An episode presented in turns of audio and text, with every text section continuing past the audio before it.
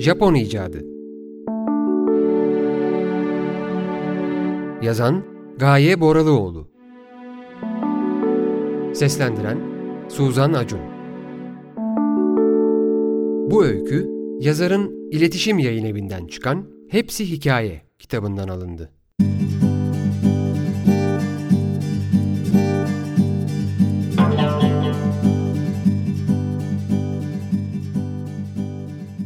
Sırtımda bir yer var. Böyle avucumun içi kadar bir yer. Ulaşamıyorum oraya bir türlü. Sırtımın orasını ne keseleyebiliyorum, ne krem sürebiliyorum. Bu yüzden pütür pütür oluyor. Kabuk tutuyor, yara oluyor. Ne kadar kendimi zorlasam da ulaşamıyorum oraya bir türlü. Kolum yetişmiyor. Tek sorun bu. Kendi başıma sırtımın o avuç içi kadar yerine yetişemiyorum. Başka her şeyi kendi başıma yapabiliyorum ama. Çivi çakabiliyorum. Duvara düzgün bir şekilde resim asabiliyorum. İlla birinin karşıdan bakıp biraz sağa, biraz sola falan demesi gerekmiyor. Perdeleri tek başıma çıkarıp takabiliyorum. Merdivene çıkıp halkaları çıkartmak için sopayı yerinden oynatmak çok kolay olmuyor. Biraz korkuyorum. Ama olsun. Yine de bugüne kadar düşmeden tek başıma birkaç kere bu işi yapmayı başardım. En zoru masayı çekmek oluyordu. Uzun, koca bir yemek masası var evde. 8 kişilik. Gerçi bu eve hiç 8 kişi yemeğe gelmedi. Ama olsun. Yine de 8 kişilik bir yemek masası sahibi olmak hoşuma gidiyor. En azından bir gün kalabalık bir şekilde yemek yeme ihtimali orada duruyor. İşte en zoru o masayı tek başıma çekmek oluyor.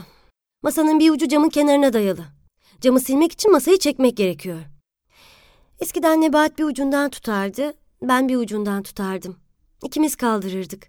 Nebahat'le bir sürü şeyi ikimiz kaldırırdık. Mesela bir kere cam sıkışmıştı. Benim evimin camları yukarı doğru iterek açılıyor. Ben denedim olmadı. O denedi olmadı.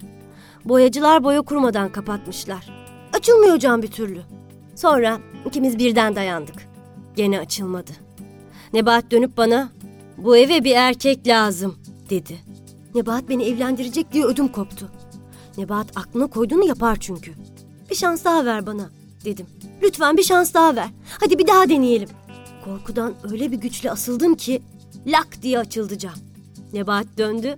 Lazım değilmiş dedi. Derin bir nefes aldım. Ciddi bir tehlike atlatmıştım. Ne anılarımız vardı Nebahat'le. Ama artık işten atıldığımdan beri gelmiyor. Zor oldu onu işten atıldığımı ikna etmek.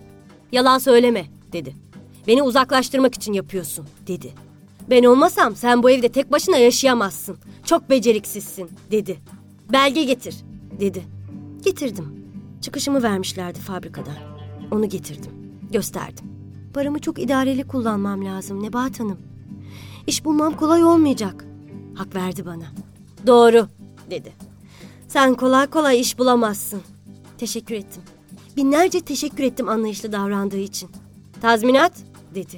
Ben atılınca tazminat almamış mıyım? Onun başı kel miymiş? O da istermiş. Haklı Nebahat. Tazminatımın bir kısmını ona verdim. Söylene söylene aldı gitti. En zoru da yemek masasının oradaki camı silmek oldu. Ama sonunda tek başıma masayı çekmenin yolunu da buldum. Önce birbirine yakın olan 2 bacağın tarafına geçip masayı sağa doğru kaydırıyorum. Sonra camın olduğu tarafa geçip o tarafı da sola kaydırıyorum. Sonra diğer tarafa geçip biraz daha sağa kaydırıyorum. Sonra gene öbür tarafa geçip azıcık daha sola kaydırıyorum. Böyle sağ sol derken masayı çapraz konuma getiriyorum. Bu arada çapraz kenarlar odanın 2 duvarına dayanmış oluyor. Bana camın yanına geçecek yer kalmıyor. Ben de üzerinden atlıyorum. Bazen de altından geçiyorum. Böylece cama ulaşmış oluyorum. Güzelce silip temizliyorum. Sonra da aynı işlemin tersini yapıyorum. Bu şekilde kaydırmaktan biraz masanın ayakları gevşedi. Özellikle çorba içerken çok kolay olmuyor. Ama olsun. Tek başıma bir iş daha başarmış oldum işte. Yalnız şu sırtımdaki bölgeye ulaşmayı başaramadım. Bilmiyorum. Belki iyi temizlemediğim içindir. Bir de son zamanlarda kaşınmaya başladı. Kapı pervazlarına falan sürtmeyi denedim ama olmadı. Sonra birden harika bir fikir buldum. Belleğim bana muzip bir oyun oynadı. Sanırım 5 yaşlarındaydım. Annemin dizine yatmıştım. Biraz ateşim vardı sanırım. O da kazağımın altından elini sokup hafif hafif sırtımı kaşımıştı. İçime derin bir huzur, zihnime tatlı bir sarhoşluk dolmuştu. Oracıkta uyuyakalmıştım. Hiç rüya görmemiştim. Harikaydı. Evet, annem aynı anneydi ve tırnakları hala aynı uzunluktaydı. Aradan geçen yıllarda bu yeteneğini kaybetmiş olamazdı. Bir kez daha sırtımı kaşıyabilir, hatta belki krem bile sürebilirdi. Gittim. Ne olur ne olmaz diye vücut kremimi de çantama koydum. Bir de kese aldım. Banyoya girerdim. Annem sırtımı keselerdi belki de. Sırtım yumuşacık olurdu. Pamuk gibi. Bütün o kabuklar falan giderdi. Dümdüz, kaymak gibi olurdu. Kapıyı çaldım. Mavi saçlı bir kadın açtı kapıyı. Mavi, taras taras saçlı bir kadın. Annemmiş. Dudaklarının arasından hiç düşmeyen sigarasından tanıdım. Annemmiş. Gerçi gözleri de benziyordu. Biraz küçülmüştü ve kızgın bakıyorlardı. O kadar. Elinde bir fırça tutuyordu. Fırça da maviydi. "Kaçtı," dedi. "Adam kaçtı." Herhalde babam kaçmıştı. Kavgalara daha fazla dayanamayıp kaçmıştı. Pek konuşmaz benim babam. Sessizdir. Annem konuşur. O camdan bakar hep. Daha doğrusu cama doğru bakar. Bütün cevapları, hatta soruları içinde biriktirir. Çok birikti herhalde içinde. Aldı hepsini, kapıyı çekip gitti. "Hiçbir şey söylemedi mi?" diye sordum. "Söylemedi domuz," dedi. Belli ki annem çok kızgın. Her şeye rağmen kolay kolay domuz demez babama. Başka şeyler söyler ama. Sonunda olacağı buydu zaten. Giderken emekli maaşını da almış mıdır acaba? Eğer öyleyse ben de işsizim. Annemin para sorunu olacak. Ben iş bulsam mesele değil. Veririm anneme para. Ama yok işte. İş yok hiçbir yerde. Veremem şimdi. O zaman diyecek ki ben sana taşınayım. Ya da sen bana taşın. İki kira vermeyelim boşu boşuna. Ben taşınamam anneme. O zaman benim camdan bakmam gerekir. İçimde biriktirip cama doğru bakmam gerekir. Yapamam. O bana taşınırsa da olmaz. Cama bakmak istemiyorum. Neredeyse bulup babamı geri getirmem lazım. "Nereye gitti?" diye sordum. Kızgın kızgın, "Bilmiyorum," dedi. "Beni böyle bırakıp kaçtı. Şu halime bak." Gerçekten hali içler acısıydı. Sadece saçları değil, bütün üstü başı mavi boya içindeydi. Ev alt üst olmuştu. Bütün eşyalar toplanmış, üzerlerine naylonlar geçirilerek paketlenmiş, duvar kağıtları bile sökülmüştü. "Üzülme, belki geri döner," dedim. Onu teselli etmeliydim. Buna ihtiyacı vardı. Açıkça görülüyordu. "Dönmez," dedi. "Ben malımı tanıyorum. Gitti bir kere. Dönmez." "Peki ne olacak şimdi?" diye sordum. "Nasıl geçineceksin?" Bu soru benim için büyük önem taşıyordu. Delirmişim gibi baktı yüzüme. "Ne diyorsun sen?" Kaçan adam babam değilmiş. Boyacıymış. Eşyalar toplanmış, duvar kağıtları sökülmüş, evin bir ucundan boyaya başlanmış. Adam yarıda bırakıp kaybolmuş. Annem açtı ağzını, yumdu gözünü. Nefes almadan konuşmaya başladı.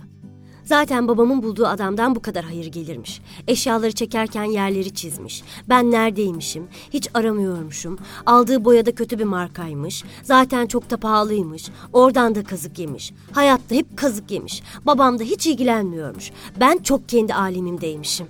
Kendimi banyoya bir atabilsem. Her şeyi o yapmak zorunda kalıyormuş. Şimdi ev böyle kalır mıymış? Mecburen boyaya kendisi devam ediyormuş. Sigarasının kürü düşecek. Ama beli çok fena ağrıyormuş. Bu yaşta yapılacak iş miymiş? Merdiven yokmuş. Boyu üst taraflara yetmiyormuş. Hadi duvarları boyadı. Pencereler, kapılar nasıl yağlı boya olacakmış? Ona dünyada gücü yetmezmiş. Hiçbirimiz hiçbir işe yaramıyormuşuz. Sigarasının dumanı gözüne kaçtı. Ölüp giderse arkasından çok ağlayacakmışız. Babamın hiçbir şey umursadığı yokmuş. Zaten onu evde bulmak da çok zormuş. Cama doğru baktım. Yine kahveye gitmiş, her şey ters gidiyormuş, 2 gündür de sular akmıyormuş. 2 gündür sular akmıyormuş. Bütün bu uğultunun içinde bu cümle bir balyoz gibi sırtıma indi. 2 gündür sular akmıyormuş. Nefesimi tutarak sordum. "Peki şu anda da akmıyor mu?" "Akmıyor. Geçen gün de elektrikler kesildi. 2 gece mumla oturduk. Televizyon yok, bir şey yok. Televizyon da zaten iyi göstermiyor. Kabloluya geçmek lazım ama kimse ilgilenmiyor ki. Her şeyle ben uğraşmak zorunda kalıyorum. Yetişemiyorum." "Peki gelmeyecek mi? Ne zaman gelecek?" "Bilmiyorum. Ne bileyim. Ne soruyorsun?" "Önemli," dedim. "Benim için çok önemli." Dönüp ters ters yüzüme baktı. "Boyacı senin için niye önemli ki?" dedi. "Yok," dedim. Boyacıyı sormuyorum. Suyu soruyorum. Ne bileyim ben, dedi. Çantamı aldım, çıktım annemden. Sabunluklarım, kremlerim ve kesemle beraber eve döndüm yine.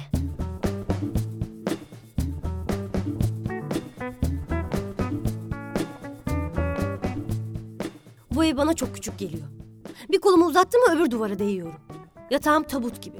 Sağa dönüyorum duvar, sola dönüyorum duvar. Mutfağa ancak çöp kovası sığıyor. Yemek yapamıyorum. Tencereyi koyacak yer yok. Bu ev çok küçük. O kadar kira veriyorum, kafam tavana değecek neredeyse. O kadar alçak. 90 metrekareymiş. Metreküpü küçük bu evin. Oksijen az. Sırf karbondioksit var. Belki kafam o yüzden karışıyor. Biraz daha oksijen olsa o zaman her şeyi yerli yerine koyarım. Doğru tahminler yaparım. Az az düşünürüm, çabucak kararlar veririm. Kendi işime bakarım. Başka şeye bakmam. Yapraklar geceleri karbondioksit verirmiş. Nefes alıyor bunların hepsi. Bütün oksijeni kendileri topluyorlar, karbondioksiti bana veriyorlar. Geceleri uyumadığımı biliyorlar. Bana karbondioksit veriyorlar. Atacağım bu yaprakları. Evin içinde beni oksijensiz bırakıyorlar. Aklımı karıştırıyorlar. Nesrin'e giderim. Onun evinde çiçek yok. Çocukluk arkadaşım Nesrin. Çocukken hep koşmaca oynardık. Ebelerdi beni. Ebelesin gene beni. Sırtımdan ebelesin. Sonra da krem sürsün. Sırtıma krem sürsün. 2 yıldır görmüyorum. O kadar nazım geçsin. Ben onun için kaç kere yalan söyledim. Oğlanlarla gezerdi hep. Annesinden ben izin alırdım. Çarşıya gidiyoruz Necmiye Hanım teyze, derdim. Fermuar alacağız. Gidin evladım, derdi Necmiye Hanım teyze. Geç kalmayın. Bana güvenirdi. Köşeyi dönünce ayrılırdık Nesrin'le. O bir oğlanla buluşurdu, ben çarşıya giderdim.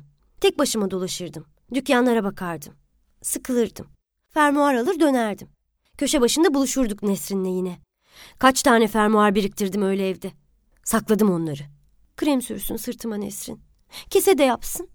Yapmazsa çıkarırım ortaya fermuarları, dizerim önüne. Gittim Nesrin'e. Fermuarları da aldım yanıma. Kesemi de, kremlerimi de aldım. Gittim. Sevindi beni görünce. Biriyle yaşıyormuş. Ayrılmamış mıydınız, diye sordum. Bu yenisi, dedi. Sırtım, dedim. Sırtım çok fena oldu. Kapı çalındı. İnce, uzun, dal gibi bir oğlan geldi. Uykuda gibi. Ama sinirli de. Asık suratlı. Gelir gelmez banyoya girdi. Banyo mu yapıyor ne? Sıcak suyu bitirmesin. Asıl benim banyo yapmam lazım. Yoksa çıkarırım fermuarları. Kıskanıyormuş Nesrin'i. O yüzden suratı asıkmış. Nesrin'i geçen akşam müdürü yemeğe çağırmış. Çıkmışlar. Ne yapsınmış? Reddedemezmiş. Müdürüymüş. Bu da kızmış. Nesrin sırtı açık kırmızı bir elbise giymiş. Sen ne diyordun şekerim, dedi. Sırtım, dedim. Tam ortası. Avuç içi kadar bir yer. Pütür pütür oldu. Oğlan banyodan çıktı. İçerideki odaya gitti. Nesrin de bana pardon güzelim, dedi. O da peşinden gitti. Ben elim fermuarlarının üzerinde bekliyorum. Çıkardım çıkaracağım. İçeriden bir bağırış çağırış geldi. Oğlan eşyalarını toplamaya başlamış, gidiyormuş. Nesrin ağlayarak banyoya kapattı kendini. O da banyo yaparsa bana hiç sıcak su kalmayacak. Oğlan gitti banyo kapısının önünde oturdu. Benim banyoya girmem iyice zorlaştı. Oğlan kapıyı yumrukluyor. Ben salonda kaldım öyle. Nesrin ağlıyor. Oğlan kapıyı yumrukluyor. Benim sırtım kaşınıyor. Bir ara kapı açıldı. Heveslendim. Nesrin çıkacak. Barışacaklar. Onlar mutlu bir şekilde salona geçerlerken ben banyoya gireceğim ve bir aşamada kesi için Nesrin'i çağıracağım. Nesrin, geliyorum güzelim, diyecek. Nesrin bana hep güzelim der. Beni güzel bulduğu için söylemez. Ağız alışkanlığından söyler. Nesrin herkese güzelim der. Fakat tersi oldu. Kapı açıldı ve oğlan banyoya girdi. Artık her şey 2 kat imkansız hale gelmişti. Banyoda 2 kişi vardı. Ben de 3.'ye düşen görevi yerine getirdim ve fermuarlarımı alıp çıktım. Onlar ne kadar banyoda kaldılar bilemiyorum.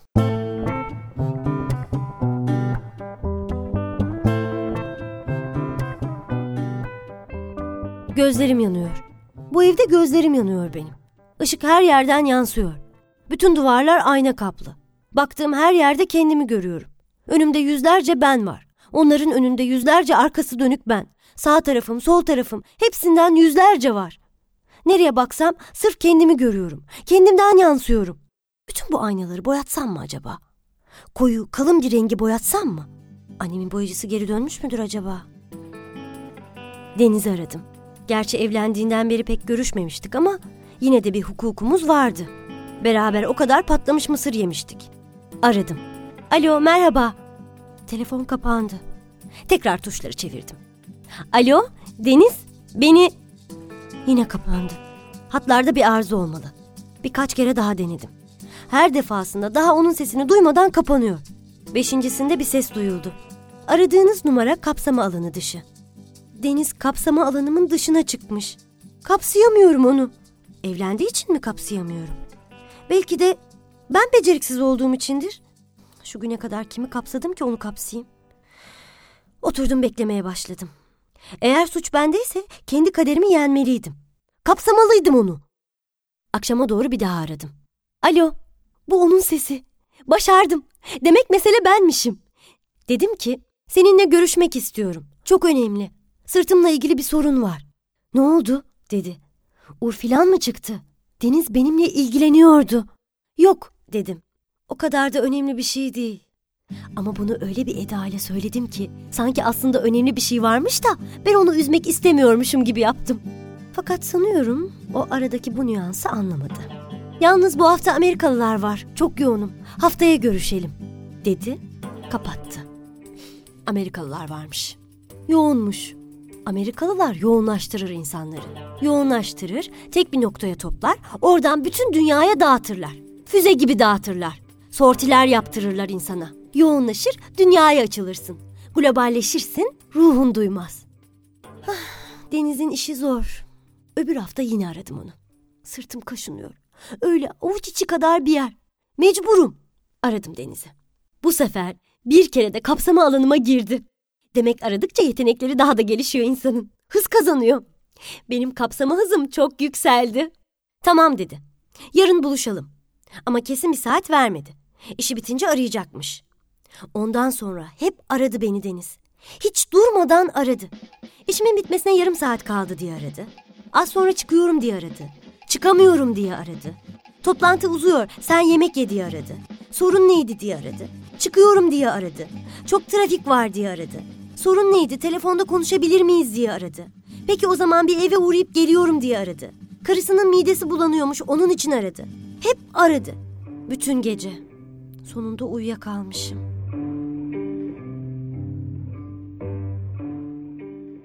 Japonya'ya gideceğim. Mutlaka onlar bir çözüm bulmuşlardır. İnsanın tek başına sırtının en uç noktasına kadar ulaşmasını sağlayacak bir alet yapmışlardır. Böyle ucunda el filan olan çipli mipli bir şey. Japonlar mutlaka bu soruna bir çözüm bulmuşlardır. Yoğunlaşmışlardır bu konuda. Gidip Japonya'ya bulacağım o aleti. Alacağım bir tane. Bir iş bulsam...